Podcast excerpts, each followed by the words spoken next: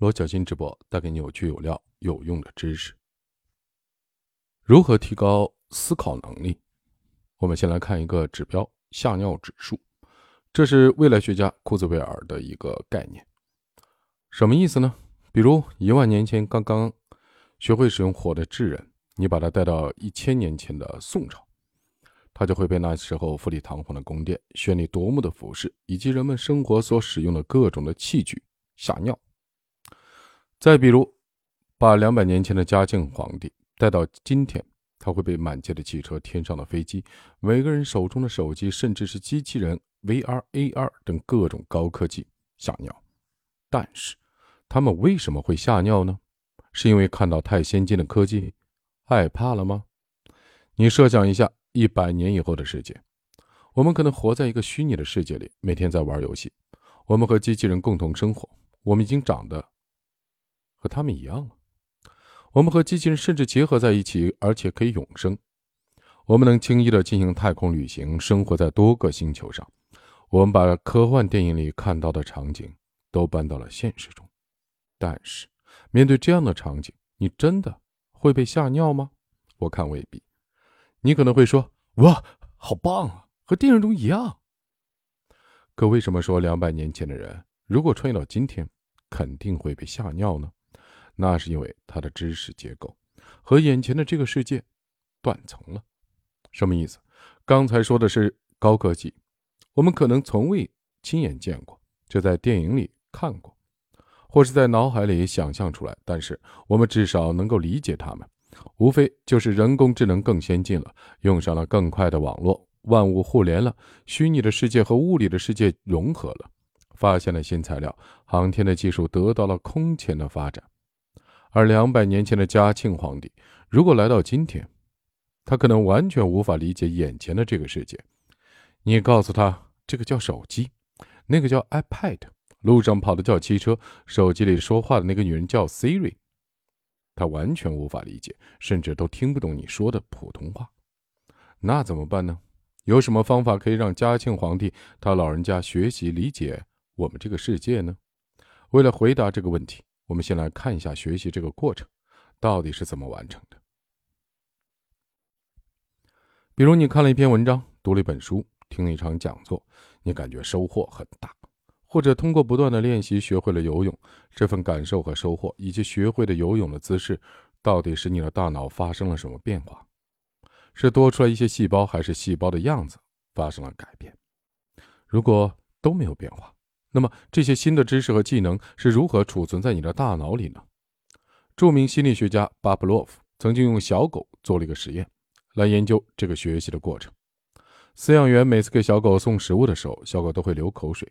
这个当然并不奇怪，但是时间一长，当饲养员打开门还没有进来，狗粮还没有出现的时候，小狗就已经开始流口水了。这就有点奇怪了。凯文和狗粮这两个完全不相关的事物，为什么会让小狗产生了同样的反应？巴甫洛夫就猜想，是不是因为狗粮、开门、饲养员这几件事总是同时出现？慢慢的小狗就把三者联系到一起。当开门这个事件发生，小狗就认为与之相关的狗粮会马上的出现，这不就是学习吗？于是，为了进一步的验证这个猜想，巴布洛夫开始测试其他的方式，分别使用铃铛、口哨、音乐、一句特定的话等等，和狗粮一起的出现。结果，这些都让这只可怜的小狗开始流口水。这证明小狗确实会学习。这个巴布洛夫的狗的著名的实验似乎触及了学习的本质。所谓的学习，就是把原本不相关的东西联系在一起的过程。这个说法有科学根据吗？学习在大脑中又是如何发生的？几十年以后，心理学家赫布又提出了解释该现象的理论模型。如果大脑里有两个神经细胞总是被同时的激发，那么它们之间的连接就会变得更强。而这个时候，如果再激发其中一个细胞，那么另外一个细胞就会被同时激发。这就是著名的赫布定律。他的这个猜想在科学实验中被证实。所以，学习的过程。并不是我们通常认为的，是将虚拟的知识存入大脑里的这样一个过程，而是将不同事物彼此联系在一起，并在大脑中产生与之相对应的神经细胞之间的连接强度的变化。比如，你眼前放了一个纸袋，今天是你第一次看到它，在没有其他人给你解释的情况下，请问你是如何理解它的？你大脑里会凭空出现一个概念叫纸袋吗？不会。我猜你理解它的过程大致是这样的：首先，它等于纸张，接着你就链接到了袋子的样子，然后等于纸袋。看，我们理解一个新事物的过程，并不是凭空冒出一个概念，而是找到一个已有的相关的概念，并把它链接起来，组合成一个新的概念。如果我们把这个过程再往下推，看看是不是这样的。同样的，你还可以试试其他的事物，回忆一下，你学会它的过程是不是也发生了类似的链接？学习的过程其实就是建立新链接的过程，可以链接已有的概念，也可以链接你看到的、听到的、闻到的某个信息。我们经常说某个人口才好，能把一个复杂的概念讲明白，那一定是因为他用了一个你熟悉的概念作为起点，帮助你链接到这个新概念上，这样你一下子就听明白了。那么为什么会有吓尿指数？我们回到开头说的问题：为什么会有吓尿指数？两百年前的嘉庆皇帝来到今天这个社会，为什么会被吓尿呢？你把一个 iPhone 的手机放在他的面前，他会怎么理解它？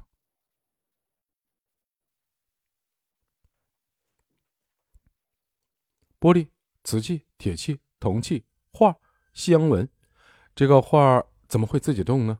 谁在讲话？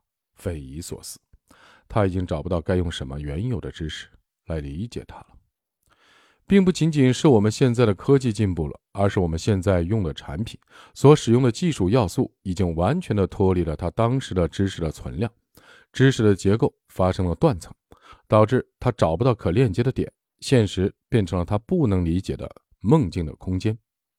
人是在已有的认知上建立了新的链接来理解新的事物的。如果缺少了相关的背景知识，就无法理解眼前这件事情。反过来说，你的知识存量越多，你能理解的新的知识也就越多，理解的速度会越快。这就是我们会看书越看越快的原因。我们在上节课留了一个尾巴，就是学习的第三步——提取使用，没有讲。结尾的时候，我们说，如果知识没有用，就是没有用。其实说起来，这是一句正确的废话，因为这个道理。大家都懂，可关键是我们为什么会不用？这不是很奇怪吗？如果将来不会用，我们干嘛要学习？我们辛辛苦苦学知识，是为了显得自己很有学问吗？还是显得自己很努力、很爱学习？都不是吧？为了通过考试？确实，很多小伙伴是因此而学习的。比如有些同学高考结束以后就把书扔了、烧了，为什么会这样？因为他们把学习。当成了目的本身，高考结束、大学毕业或者考证通过，就是这个目的的终点。一旦跨过终点，我为什么还要学习？考完之后，为什么还要用这些知识？目的已经达到了，书和知识当然可以扔了。很多时候，我们很多人都在为了学习而学习，为了考试而学习，全然忘记了学习的真正目的。学了不用，是因为把自己学习的目的搞错了。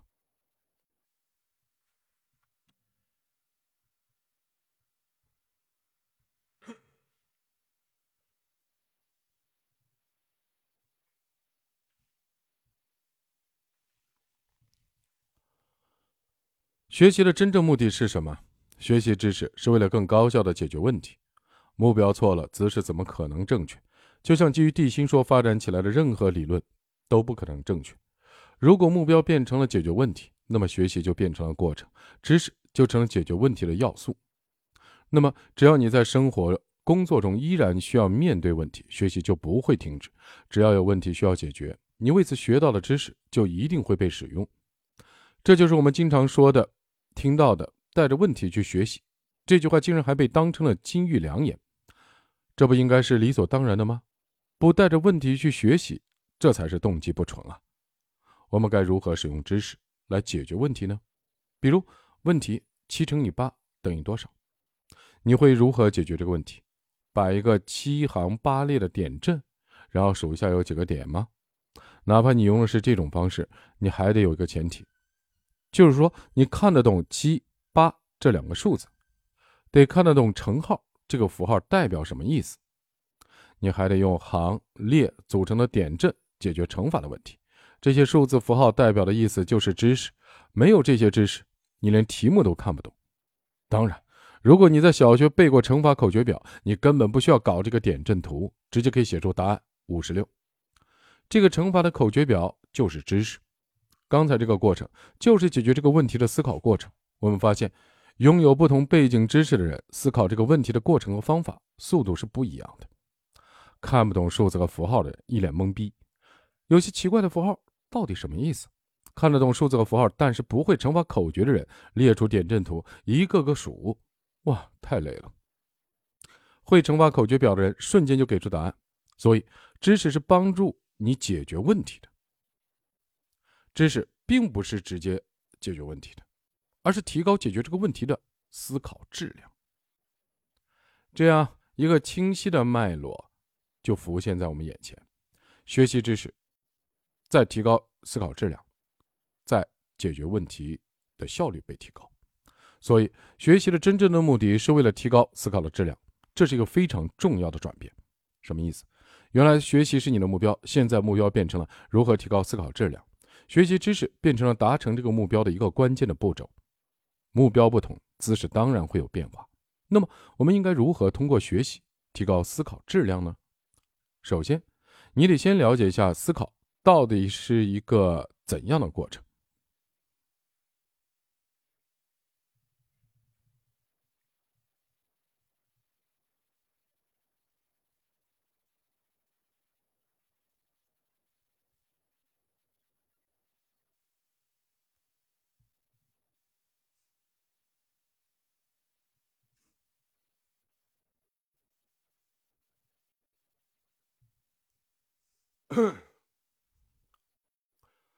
思考到底是怎么回事？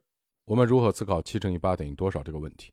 我们回到前面的七乘以八等于多少这个问题，你再回忆一下，刚才你是怎么思考的？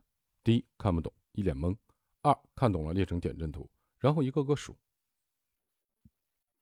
三，背答案。这个答案是计算出来的吗？不是，是在记忆中找到的。我们再来看一个问题：产品做出来了，该如何宣传？思考一，背景知识中没有宣传这个概念。思考二冒出了很多相关信息，想到宣传，脑子里就蹦出非常多的成功案例。朋友圈做微商，宣宣传效果好。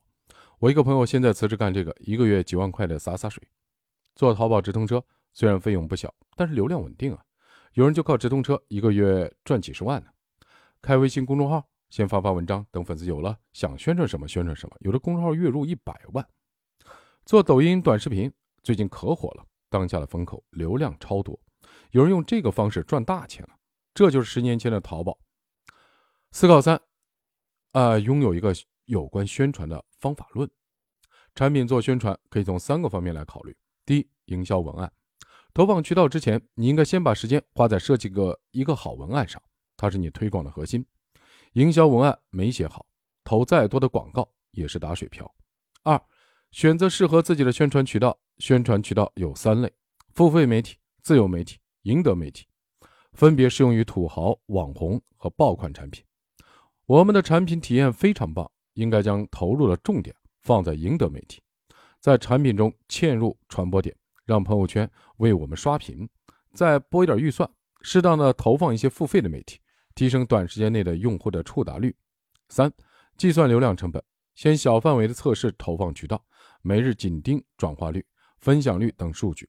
计算流量成本，找到更优质的投放渠道，加大投放力度。基于这些概念和方法论，可以展开一整套的解决方案。这里就不做赘述了。如果你没有相关的背景知识，可能这套方案你看不懂。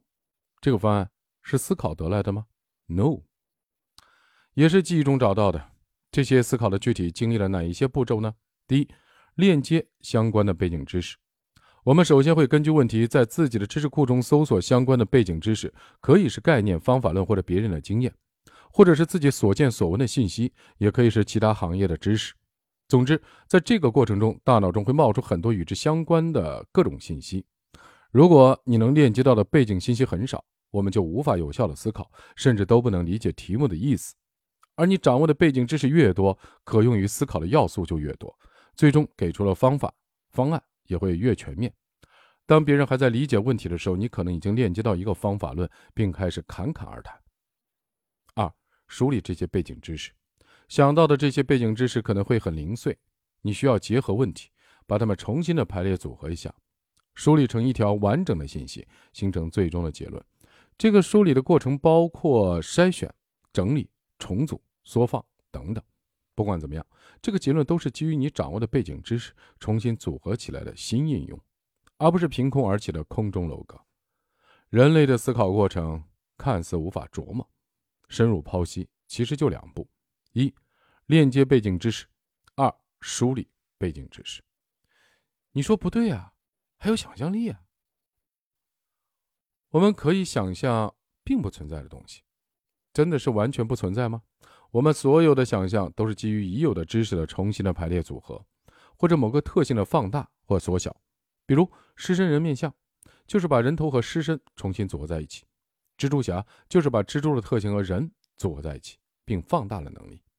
组合的要素、放大的基础都是我们已有的知识。太阳底下没有新鲜事，排列组合就是创新。我们并不能想象一个完全脱离于自有认知的东西。就像两百年前的嘉庆皇帝不可能想象出 iPhone 这么个玩意儿到底是什么。因此，当你拥有不同的知识背景的时候，你的思考过程和结果也会截然不同。当别人还在思考问题中的名词是什么含义时，你已经开始给建议了；当别人还在零碎的提建议时，你已经可以把完整的方案抛出去了。所以，思考的过程有点像玩乐高积木。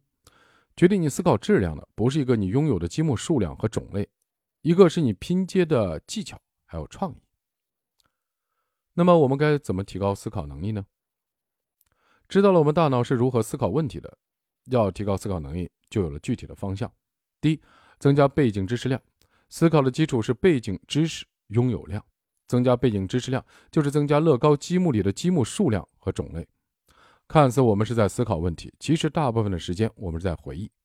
当你的大脑里没有什么可链接的时候，大脑就会出现一片空白，你甚至连问题都会看不懂，更谈不上思考了。就像我让你用乐高积木拼出一个房子，可是你手上连一块积木都没有，你当然什么也搭不出来。而如果你掌握的背景知识量太少，你的思考就会比较全面，以偏概全，或者所有的问题都链接到一个方法论，比如用供需理论解释这一切，就像拿着一把锤子，眼里都是钉子。所以，提高思考能力的第一步，并不是让大脑变聪明，而是增加自己的知识量。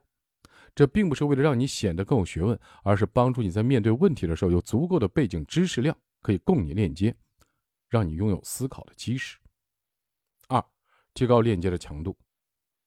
链接强度就是指熟悉程度，就像我们用乐高积木搭了一个房子，你能瞬间知道该选用哪些积木，按什么步骤拼成什么样子，而不需要在一大堆积木里找一个个的去比对，一次次的尝试。为什么有些专家，当你的问题刚刚抛出，他的答案几乎可以脱口而出？是他拥有一颗超级大脑，还是思考的速度能快出天际？并不是，而是你的问题所需要用到的这些背景知识，对于他来说已经成了条件反射级的链接强度。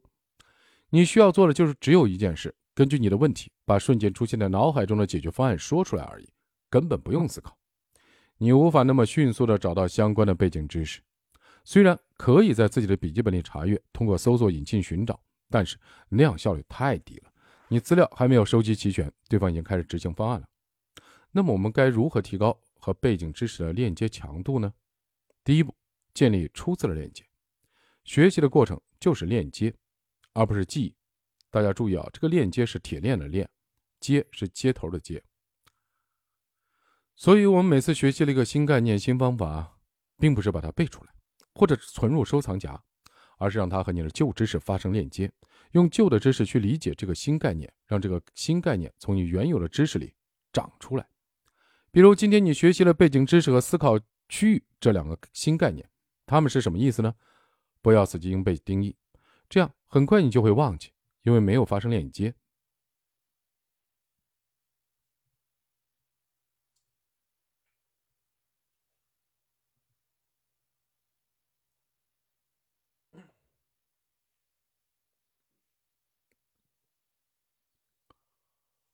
你可以用其他熟悉的知识来理解它，比如电脑里的硬盘和内存。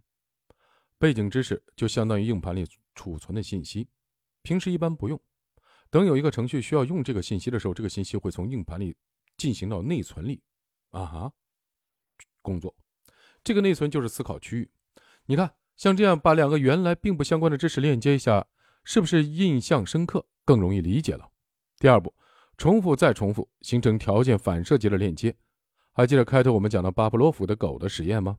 小狗听见铃铛声就流口水，并不是马上就能学会的，而是要铃铛声和狗粮同时出现成百上千次以后，它们两者之间的链接才会被逐渐的增强，最终变成了条件反射。知识也是一样，经常用到的某个知识就会切实的改变大脑中神经细胞链接的强度。当强度达到一定的程度以后，就会出现条件反射级的链接。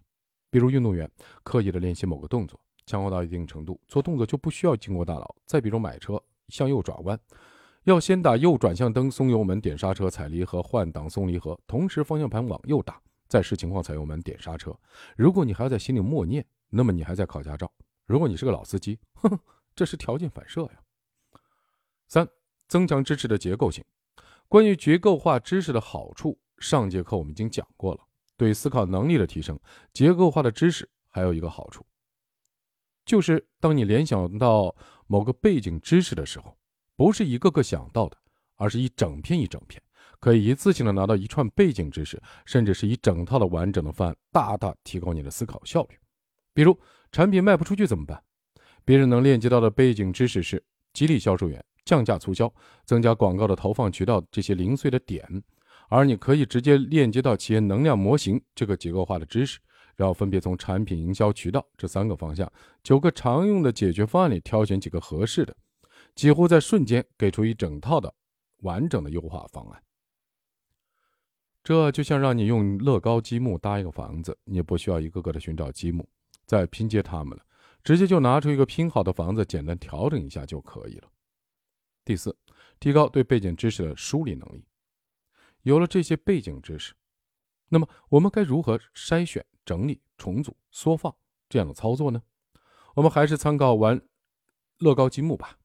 哈哈，你看，我总是用乐高积木的案例，就是用熟悉的认知来理解新事物的方法，这样方便你理解，还有加深印象。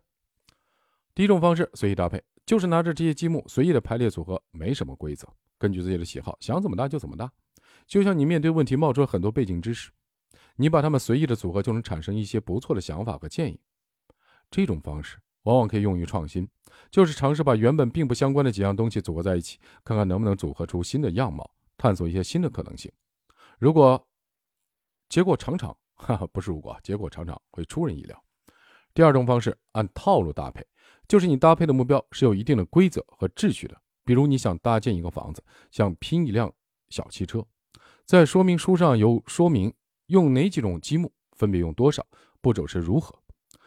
都写得很清楚，你按照规定的步骤，一步步组合相关的积木，最终就能出现你想要的房子、车子等等。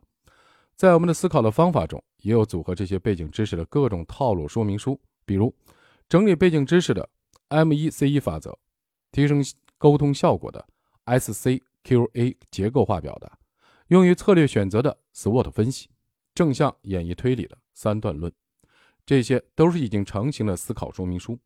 面对特定的问题，使用特定的步骤，重新的重新啊，发音错了，重新组合背景知识，就能够得到你想要的思考结果。当你能够熟练的运用多种的套路，并且熟悉每一块积木的使用范围，那么下一步你就可以站在这些巨人的肩膀上，开始更有章法的创新，探索新的可能，设计出自己的艺术作品。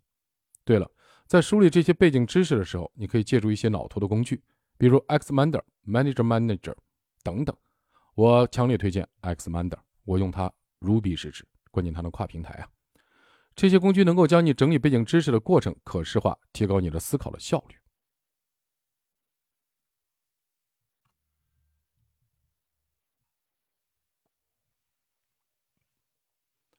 其实变聪明没你想象中那么难。所以你看，如果你想提高自己的思考能力，想让自己变得聪明一些，其实并没有想象的那么难。你原来只是找不到提高的路径而已。当你遇到问题没思路，大脑一片空白，并不是因为你笨，只是因为你平时太懒了，没有足够的知识的存量，学了很多知识却没有用，并不是因为知识对你没有帮助，而因为你只顾着记忆，忘记链接了。没有链接，学习就不曾发生；没有链接，你的思考也无从开始。当你有了足够的背景知识量，你与他们之间能拥有的条件反射就链接的强度。那么，在思考具体问题的时候，你已经比别人快出一大截。别人还没理解的时候，你已经开始梳理答案了。那么，在梳理答案的过程中，有哪些思考说明书可以帮助你提高思考的效率呢？这个我们之后再慢慢讲。好，今天的思考与行动。看完不等于学会，啊，听完不等于学会，你还需要思考和行动。思考第一，请用一个你熟悉的概念解释什么叫区块链。啊，老规矩，那我先尝试一下做这道题。关键我知道 区块链是什么，我熟悉的东西很简单，啊，比如说我现在跟大家读书，读书的时候，所有的听众，包括读书完书以后，他这个音频会存在这个专辑下，呃，所有人都可以听见我读了些什么内容。这就是一对多，而且这些人不管是五百个人还是一万个人，他们都收到了同样的内容。这个时候，也就是说每个人都在记账，可以理解成每个人都记账。你们记到了同样同样内容。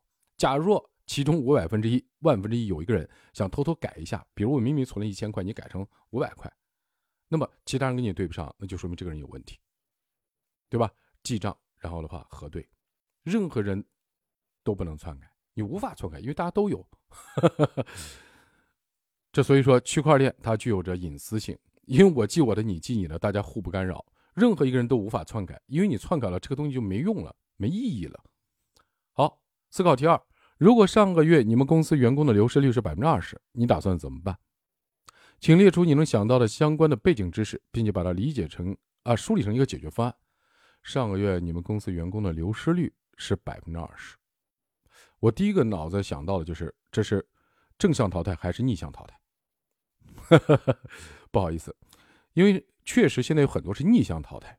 也就是说，如果你们公司很烂，都是关系户，都是领导的关系，那这么真正有能力的人，真正的出工出活的人，他就一定会离开，会辞职，或者故意让你辞退他。因为现在有些战术动作让你辞退，他可以拿到更多赔偿，这时候你们公司就很危险。所以我觉得我第一个要考虑是正向淘汰还是逆向淘汰，这个问题要想清楚。如果是正向淘汰，那说明我们招聘中有问题。第一个我就反映招聘，为什么这么多垃圾人被招到公司来了？这对公司的管理成本来说是巨大的浪费，对吧？管理成本最主要体现在时间上。人力资源部包括他们的部门经理，甚至公司领导，他们要花时间处理这百分之二十，因为这百分之二被淘汰，肯定是因为工作不合格、不得力嘛。那为什么要浪费这些人的时间和精力？人力资源部门有问题，要调整。最后一层才会考虑具体的实际的工作绩效。我不是先考虑工作绩效的，因为工作绩效只是结果。如果通过结果再去反推原因，sorry，太慢了。不好意思，我是个效率至上主义者，但不一定对啊。我的这个思考过程其实就是解决方案，优先级也是这么调整。好，这次直播到此结束。下次再会，再见。